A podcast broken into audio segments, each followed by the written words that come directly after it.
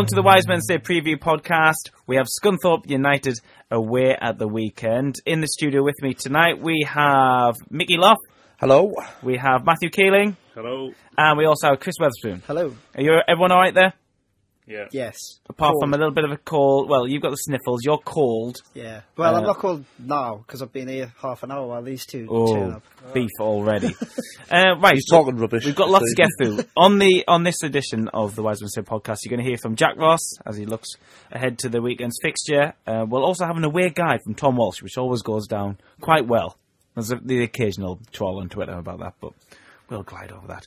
Right, so we'll look back on the last league game, which was the one-one draw. Uh, at home to Luton. Chris, you haven't said anything about this because I don't believe you were on the Monday podcast, were you? No, I wasn't. Um, wh- how did you see things uh, on Saturday? Um, yeah, I, I thought a draw was pretty fair. Yeah. I thought um, I thought they were one of the few sides who've actually managed to play decent football against us and uh, be quite effective. Like Yeah. most like, Charlton the week before were a good example. Tried to play nice passing football against us, and I think it's fair to say we tore them apart in the first half. I didn't think that was the case for Luton. Uh, I actually thought we scored pretty pretty against the run of play, Mm. and um, yeah, I think I think the draw was a fair result. I mean, The referee Uh, spoiled it a bit for you. he he made it interesting. um, he, he was he was, he was terrible. Yeah. he, he was dreadful. Um, but I don't think it had like any real bearing on the result. I must admit, I, I think I'm one of the, the few people who thought it was a penalty at the time and can still kind of understand why it was given. Yeah. In Uh, your opinion, what's he giving it for then? I think he, I think he give for um, the foul. I think I think he's trying to say that their lad come in to hit it, and was it Flanagan or Baldwin? I, I forget now. It's four days. Flanagan, I think it was Flanagan. Uh, I think he's trying. I, I think if the lad goes down, people are a lot more understanding of it. I personally just don't think it was a penalty. I've watched it back, and to be honest, why I said that Chris, like, where do you think the penalty is? Because I've watched it back so many times, and I still can't identify the second he's given it. If that makes sense. well, it wasn't in his, in his report that it was for handball, though. Yeah. Well, that's, Uh, that's well, just apparently- that's farcical. Then No one is. even no one appealed for it. Is that true? Because Ross came out afterwards and said that they clarified it was for the foul. Oh, right, okay James then. James Hunter from the Chronicle said the same. I'll be the reason I thought because at the time, maybe maybe I just like looked at it and thought he's gonna foul him here, and when it was given and everybody around me was going, "Oh, what's that for?" I was like, "Well, I, I think he's given it for the for the foul." But I suppose it's clearly a pretty contentious one. If five days on, we still don't know for definite exactly Mm. what it was given for. I think Matthew makes a good point. I mean, as a referee, you can't go off player reaction, but it's always a really good indicator. And the Luton players almost reacted in a surprised manner when the penalty was given. Yeah. And I do agree with Chris. I do believe that the draw was a fair result of the weekend, but it was a manner in which the draw came about that makes sense. It frustrated me. Well, there's, you know, Chris Maguire's red card's been overturned in the Yeah. meantime, which would suggest the referee, you know, generally had a, a, a bad day at the office, didn't he? Yeah. Yeah, I mean the Maguire one was like right in front of where I was sitting. It happened very quickly, Yeah. but even though you know how they, they always say they're not that type of player, he definitely is that type of player. Mm. Yeah. So um, And that, the, and the opposition player was working our players up the whole, pretty much all the oh second yeah, half. yeah, definitely. I, I mean, uh, from what I saw from there, I, I thought that was a red card at the time. I actually I didn't think Maguire's was. Yeah. I thought it, it was kind of. It looked more like he stumbled than he actually stamped on Mm. anyone, and they've obviously they've overturned it. So What really frustrated me with the referee was he was just making huge calls, just randomly, just really, just randomly making decisions, and as if he didn't really know, but he wanted to give something all the time, constantly, to show that I'm the referee here and I'm. I think it created even more because like he was a referee who we'd all heard of because he's refereed in the Premier League before. Yeah. And you kind of you kind of expect a sort of minimum level of Hmm. not even it doesn't even have to be like getting every decision right. It's just a bit of control over the game, and it, the, like I thought it was a really good game of football, but it could have actually been even better if the referee hadn't been so incompetent. I mean, the refereeing decisions, I think, were just basically like the rules of the game were just put into a machine and just were randomly generated as the game went on. Like, because I just couldn't see any rationale behind a lot of his decisions. But like I see, I can't be too disappointed because I do think a draw was a fair result on reflection, and I think if Luton had scored one of the chances I had in the first half, and McLaughlin hadn't pulled off all those fantastic saves, and we were talking about a point, I would be saying that it was a fair result. But I'll be talking about Sunderland's deficiencies a lot more than the referee's deficiencies. Yeah. I, I think Saturday was the first time.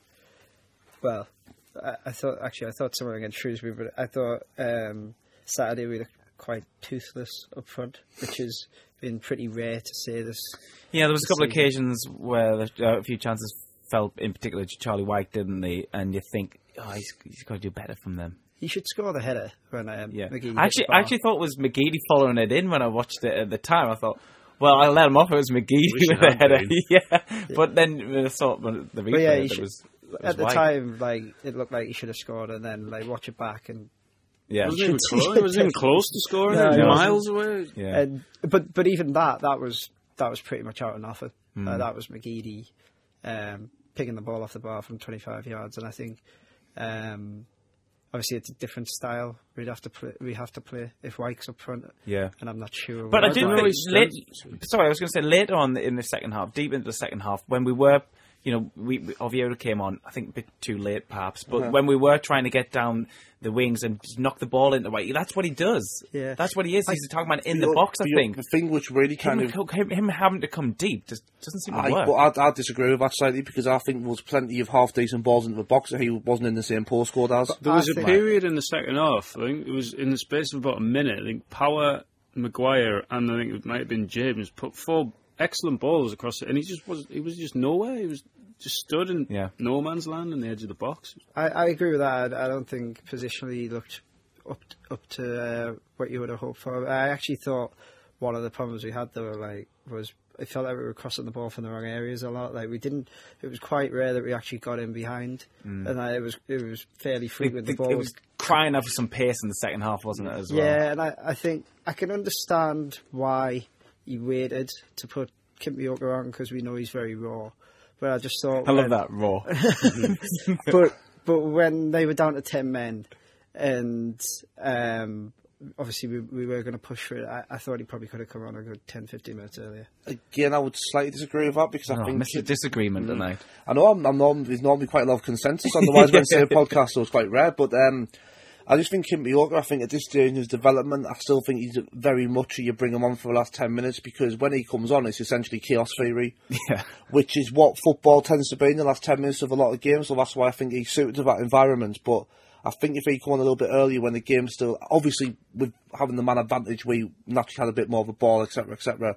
But I just think he can leave you really open and susceptible to a counter attack given his style of play. So I think there's a right call to bring him on. I, ironically, October slash November, Jerome Sinclair would have been perfect. But unfortunately, obviously, things didn't work out and he's gone back to his parent club. he has gone back to his parent club, and we'll bring that on to transfer talk now. We've seen the exit this afternoon of well, promising youngster Andy Nelson's gone to Dundee, is it? I think. Yeah. Uh, on a permanent deal. Didn't Uh-huh. see that one coming. I thought he would come back because he's had quite a good loan spell out, hasn't he, recently? Yeah, he, he, I mean, he had a very good loan spell at Darlington, and from looking at his goals, they were taken very well. He scored all kinds of goals, but I don't. Re- I'm not really too disappointed about it because I don't think he was quite good enough to break through at League One level. I mean, Yeah. because I've I've watched him playing in the under 23s, and he, he's a good player. He's a, he's a certainly a trier. He puts himself about, but. Even when I've watched like under 23s footy, he's never really like stood out for me. There's been somebody who would like really make it in league football, but I wish him all the best because, like I say, he seems a very honest player, very good pro, and I, and I hope he makes it. Chris, the Maja saga goes on. It does continues. What do you, what do you think the, the current state of affairs are with with that? Uh, it, it's gone very quiet. Um, the Greek thing's almost helped in a way. yeah, Take the attention off it. Yeah, it, it, it's gone really quiet, and I think like this is the way, in my opinion, anyway. This is the way it should have been anyway. Mm. I, I never agreed with the public deadline. I think, as it was, like I thought Maja was excellent down at Charlton, but when it all kicked off the day before that, I was thinking, well, this is pretty terrible preparation for what's going to be a big game. Mm. And I just think um, there's a reason. There's a reason these things happen behind closed doors because they can be quite disruptive and. I mean, I don't know. Like, obviously, he was he was ill last weekend. Um, I, I think Um, a lot Seems of, to be genuinely ill as well. well, yeah, I think he's a back lot, in the squad for the I- weekend. I think the fact we have to say that, and that a lot of people's reaction at two o'clock last Saturday when they saw the team was, "Oh, hang on, what's going on there?" because we've been we've been hurt in the past with that kind But of yeah, thing. but that was that was an offshoot of what had gone on like Yeah. a couple of weeks before that, which like it, it isn't it isn't really what you want from uh, your top scorer. And I mean, I, I don't know how true these stories are that he's going to hang around until the end of the season and then uh, pop off to Germany. But honestly, like in my opinion, if if the choice is between selling him for a smallish fee now and keeping him to the end of the season and not getting anything from him, I think I'd probably pick the latter. Just because I think if they lose him now, um, it's going to take time for someone like Wyke to bed in properly, and it's kind of time that we don't really have. Yeah. And I think the obviously like financially, you might look at it and go, well, "Hang on, we're, we're we're losing out on that transfer money," but if we if we get a little bit now, but then miss out on promotion, that's going to be financially a lot worse. Yeah, and and I think I believe that the if he does go now, it will be looked back upon as a watershed moment. Should we fail to get promoted? Um, I think as well, if Maja does go this month, it leaves us short because we're looking at add Will Grigg as additional quality to the side, or even if we're not actively pursuing as Will Grigg as um, intensely as it's kind of reported in the press, we still are looking to bring in a quality striker. Now, if Maja goes, you're suddenly looking at bringing in two quality strikers, and I'm just not sure where you find them from at this level to get two players that can one to replace Maja and one to add the quality to the side. So Yeah. I think we're leaving ourselves very stretched should he go. Well, let's just get behind him anyway. He's in the squad this Com- weekend. completely agree. Yep, right. Uh, we're going to have an away guide now. We're looking forward to the Scunthorpe game at the weekend. Tom Walsh has provided us with some audio. With long haul trips to Oxford and Bristol ahead of us, a trip down to North Lincolnshire and to the town of Scunthorpe is one that will seem like a relative breeze. Scunthorpe, of course, known as the industrial garden town, is home to Britain's largest steel plant and also where Kevin Keegan started his illustrious career. It is also home to Glanford Park, the first purpose built stadium following the Bradford City fire and was constructed in 1988 and it's not it's a relatively easy trip down here with the M62, M18 and then onto the M181 and then parking is available at the ground. If you're arriving by train, it is a two mile walk from the train station, so your best bet is either hopping on the number one bus from Scunthorpe bus station or hopping in a taxi from one of Scunthorpe's many hostelries. If you're stopping in the town centre, the CAMRA accredited Honest Lawyer pub on Oswald Road is a particular favourite among away supporters and has a range of burgers that all seem to depict famous rock stars such as Lenny. If you fancy a really cheap beer, then you can head up to the Blue Bell, also on Oswald Road, which is it has a legend about it that says to serve certain pints for £1.20. If you happen to be stopping nearer the ground, there's the Old Farmhouse, which is one of those like flying horse pubs or hungry horse pubs full of, you know, kids' food, playpens, stuff like that. Or, alternatively, you could head on to Berkeley Roundabout, where you'll find the Berkeley Hotel, which is one of the very few Sam Smith's hotels.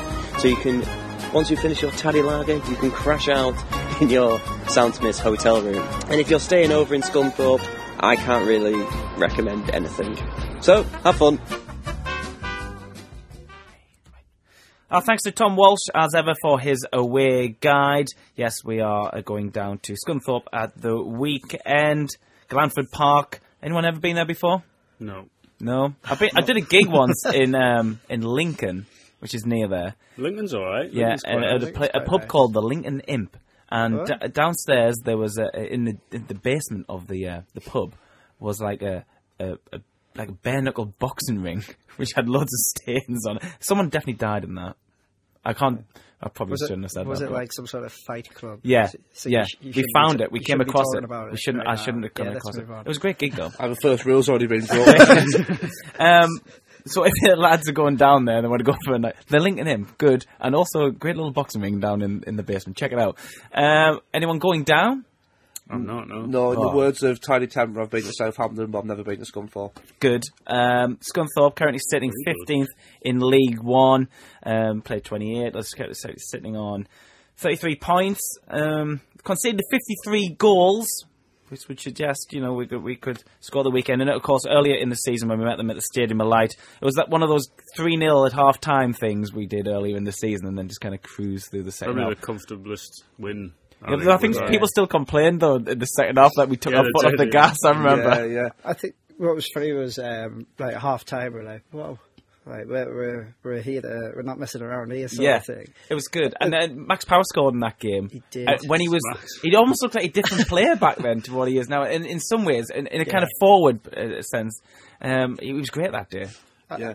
Sorry, Chris, no, no, go on, go on. I think Scunthorpe, it was very much a kind of what was all the fuss about game. Because Yeah. we'd had the opening game against Charlton with all the hype, etc. Yeah. that went around it. Then we had the draw at Luton, which at the time, I mean, now it looks like an excellent point, but at the time people were unhappy at the result. And then you had the Scunthorpe game coming up, and you're thinking, oh, like, and then we're throwing it up at half time, absolutely cruising. And Scunthorpe, honestly, I think they're the only team really that come to Stadium of Light, with the exception of Rochdale, and completely kind of just surrender. Yeah. I mean, Roch- at least Rochdale put up a good fight for half an hour. I was going to say, I thought, I actually thought Rochdale when we were, because we were three up at half time then, weren't we? And, I- Yeah. and I, I don't really think we deserved to be three up. Whereas No, Scunthorpe but could Roch- have been about six. Yeah, played some the good. Rochdale spell, we just game rather, we just had a spell, didn't we? Yeah. Of ten minutes where we scored the first goal, their their heads went down, and we just capitalised on it with some excellent clinical finishing. Yeah. But the Scunthorpe game, it was just you could tell that things weren't going well between like them and the management because they lost three 0 at our place, and they got turned over five 0 against Fleetwood a few days later. Then the manager got sacked. Mm.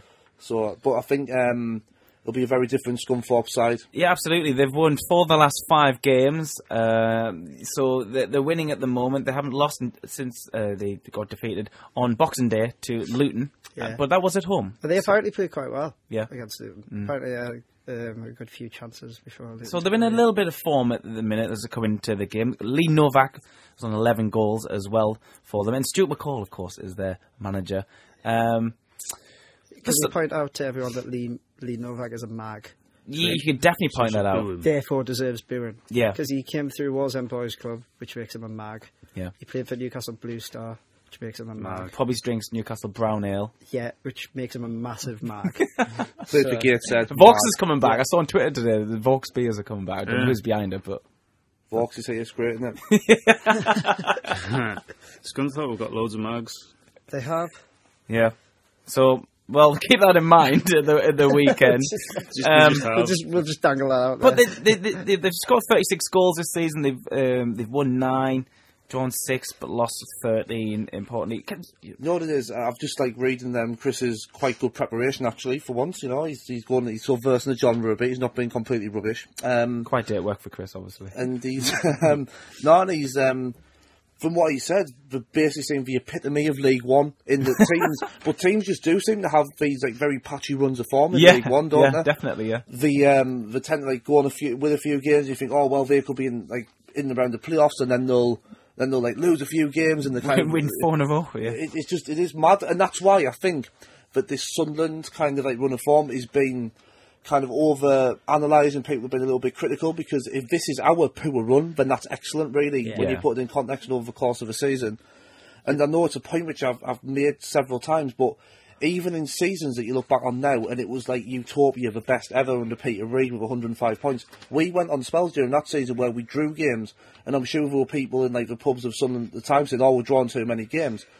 But the thing is, obviously, you didn't have Twitter back then, where like everything gets blown up out of proportion, and you've on got- walls. and, and you've got, and you've, but you've got now you've got like stats at your fingertips. though. so if you if you're already thinking that things aren't doing going so well, you look on Twitter and there was a thing on yesterday suggesting that we hadn't created as many chances as our promotion rivals, and hmm. a bit of confirmation bias kicks in, and people start to panic. Where the reality is, but we just do have like a better standard player, so therefore we don't need the chances to score, and the chances we create are probably going to be better quality chances and more likely to lead to a goal. Yeah, and Matthew, those better quality players like Maja, Cattermole back in the squad at the weekend, got to make the difference, right? Yeah, I think I think we miss Cattermole. Sounds pretty obvious, but I think when he plays well, everybody plays well. Like he gives the team such a massive lift, and sometimes even when he's not having a good game, just the presence of him actually being there can drag us through. Yeah. It's dragged us through tough periods in the. Even in this season, even against sort of lesser lesser quality teams than he has done in the past, I think adding him. I think the one miss though is still George Honeyman. I think Who doesn't Yeah, look like he's going to be Nah. featuring at the weekend by the sounds of it. It's a bit disappointing because, I mean, but uh, the midfield there- there's that. I've said it a couple of weeks on this podcast. There seems to be some kind of deficiency between our midfield and the front line. Yeah. Whoever they're, whoever is leading the front Well, line. that that for is. me, I think could well we could try and solve it if Matthews is back because You want to O'Nien- put sweet Luke O'Nien Luke in the middle. in the middle. Yeah, uh, he's been playing great at right back though, hasn't he? Yeah, he's been excellent. Um, I think somebody made it might have been you, Michael, the other week made the point that um, if we'd actually bought him as a right back and he was playing in the team, was it you? I can't claim credit for. it. I believe that was Gareth. Claim credit for it and ex- like- expand I- on the I point. don't like praising Gareth. Um, um, yeah, well, Gareth apparently said that uh, if we'd signed him as a right back and he came into the team and was playing as he was now, you'd be you'd be full of praise for him regardless. Kind of Yeah. thing. The fact that we've actually signed him as a centre midfielder who, let's be honest, had a pretty tough start Mm. here. I think Craig Clark was suggesting that we put them in like the stocks at Keel Square and throw rotten fruit at them at one He did stage. say that at one point. He definitely It's not said like that. not like Craig Yeah. yeah. outrageous. But here we are. is You know, he's he's he's he's playing. That is not a direct quote from Craig Clark, by the way. He's, he's, he's playing caretaker right back, if you like. He Yeah. scored four goals this season. He, the energy, you know, he obviously is in love with the situation at the moment. Yeah. He's loving his football. Is there space for him in midfield though, with the likes of Honeyman, Cats coming I, back? I think there possibly could be, yeah, because I, I think one of the problems is that, um, I mean, Power was ideally like your box to box kind of shuttling player, and I I don't think it's unfair to say that like the red card situation has taken away from his game in that sense. I think he is. I, I'm not saying it's it's a permanent thing, but I think he is struggling kind of to make his mark, certainly in the second half of games now. And I think I think I think there's room for um, and especially if Honeyman's out, if Honeyman's not playing rather. So should Honeyman miss out at the weekend, I think now would be perfect because to play like the more advanced midfield role. Because as much as he's been playing very well right back, Adam Matthews has had a great season, and he is a very good right back for League One level. I mean, don't Yeah. forget we signed Adam Matthews in the Premier League to play in the Premier League. his delivery as well is excellent. Yeah, and another point I was going to make about O'Nien, it might bring out um, a different side of Charlie Wyke should he play, because O'Nien when he was at Wigan, he scored quite a lot of goals, albeit at a slightly lower level. But he scored a lot of goals playing off Akinfenwa, mm. and the idea was it, it will be kind of chaos theory. I've used that phrase twice on the show tonight, but anyway. So they will At least play, we got the title of the pod. they will play a, li- Fenway. We'll play a little bit more direct, and that Fenway will get the knockdowns and create the aforementioned chaos in the penalty area. And Luke, O- and Luke O'Nien would make his runs that he get on the end of it. And as we saw against Shrewsbury, he can be quite an instinctive finisher. And obviously, his goal at Charlton, did he mean it? Possibly not, as Simon Grayson would say. but um, but his goal against um, Ch- um, Portsmouth was a very good goal as well. So Yeah. he obviously can finish, and he's had experience of playing off a target man. I'm not saying Charlie Wyke is a pure target man, but he's certainly the nearest thing to a target man we have, so he could bring out the best in him. So what you're saying is we need to sign out in Fenway. Absolutely. right, okay. I'm all for that. I discovered the other day he's actually got an autobiography out. Let's read it. Luke O'Nien. Anyone like to And guess? do a podcast on it. would anyone like to guess the title of Beast it? mode. Beast Smooth. Or the Beast. The Beast. wow. Okay. Uh, well, let's hear from uh, our manager, Oh, Jack I was going Ross. to say I can fend with No, no, sorry. Not even similar. Jack Ross is going to. He was speaking at the press conference today ahead of the weekend's fixture down at Scunthorpe. Yeah, I mean, this, I found this league intriguing as well. I think I don't know if it's because of the, you know, for me it's obviously different in terms of the numbers in it, and so a lot of the time you can look at a fixture list in advance and believe that you're going to play a team that's near the bottom of the table, and yet the time you come in to play them, they're sometimes in a really rich vein of form. I think we've had that already with a couple of others this season, um, and likewise it can be the, the you know that can be the reverse of that. But sometimes you look and think, oh, got that team that's maybe fourth or fifth. The time you get to that game, they're maybe not in a good run. So it's a the time the game comes around, sometimes the dynamics of a change, and it's like that for Scunthorpe this weekend. The recent form's been great. Um, again, because we sell out our allocation, I think they've encouraged their supporters to come out in numbers, as usually happens when we go, and all of a sudden the whole atmosphere changes around the game. So, um, I keep saying we have got much better at dealing with away games this season. I think as the season's going on, um, and we're going to have to deal with Saturday as well because it will be a challenge because of the form they're in, and, and also how they'll view the game. You know, with us coming. Our thanks to James Copley, who collected that audio on behalf of Sun FM, who's let us use it here on the podcast. Right, a couple of other issues before we go. Manchester City have been big crybabies about the under 23s game. Chris, Yes. should they be crying or should they shut up? They should shut up. Why? It's it's just ridiculous. I mean, as has been pointed out plenty since we heard this story. First of all, don't enter the competition if you don't like when the games are on. Second of all, don't kick off that you might have to play your under twenty ones in a competition for your under twenty ones. Yeah. And it, it's it's just it's just arrogance. Like let's let's be honest. Like the EFL have kind of stood up to them and said, okay, actually no, we're going to play this when it should be played. But they were like, we we, uh, we thank Manchester City for whatever. Yeah, And- please enter next season. yeah, well, this is the thing. And the thing is, I, I, and I'm in no way standing up for Man City here, but you can kind of understand why they've tried to look after the EFL agreed to let them play all the ga- games in this tournament away. Away, yeah. So because because apparently they were they were worried they'd lose money if they had to play them at the Etihad. But as well, that for what what they're saying is, um, so he wanted to play his under twenty ones against Burton, which implies he's not taking that game very seriously. Now he's supposed to take every game as seriously. He could literally put us four out. What team Burton could not defend a 9-0. win? What You never know. Early goal. got to, got to go? Magic of Cluffy, you know? Michael? Thoughts on the Manchester City under 21s? I mean, like, I mean, I completely understand Man City's point of view because I mean, they, they do need this money, don't they? Desperately, they're relying on these game receipts to exist as a club, you know. Yeah. I mean, if only we had like a billionaire tycoon, like making like millions of pounds a day, pouring money into the club. I know. It's, as Chris says, I can't really add much more. It's just farcical. They've already got the way with, um, as I say, it undermines the integrity of the competition. That it's even like a suggestion. I mean, imagine in the FA Cup if a team came out and complained about something because they wanted to play players in a, like a different game. It's just, it's ridiculous because we get constant lectures from the EFL about how we need to take the Checkatrade Trophy seriously, but suspensions don't count as an actual game, but you can't play them anyway. Yeah. But then you've got that, and then you've got the situation like play this, and you can play all your games away from home. It's absolute. It's just absolutely Perhaps, ridiculous. perhaps the thinking was there's so little integrity left in this tournament, we might as well just get rid of the rest of it. And then, then, then what we'll do, we'll um, these are reviews of uh, Michael Loft, not the Wise Men Say podcast, but we will also fix draws as well to get Well, more yeah. publicity and bigger crowds, like the Port Vale Stoke game, and they saw, oh, Stoke took four thousand fans, so oh, I'll tell you what we'll do, we'll have Sunderland versus Newcastle in the next round. Coincidence? Yeah, it, it's just nonsense. yeah, well, we'll find out. Uh, is everyone going on Tuesday night? I'll go down. I'll be back. Yeah. I'm I've going. been to every round so far. Well, at home anyway. Yeah, Yes, same. Well, well, we- oh I went to Morecambe, yeah, so I've been Oh, every game. ultra. one. He's the ultra in the room. Right, predictions before. Oh, Well, have you got something before else? that- yeah, because like my stat sheet Oh, here we got some go. praise. Yeah, yeah. When we missed out the best stat on here, Right. which is that, and, thi- and this very much feeds into what Michael was saying about Scunthorpe being very League One. Okay. So they sold Neil Cox to Aston Villa in 1991, Okay. and in exchange, they got some seats.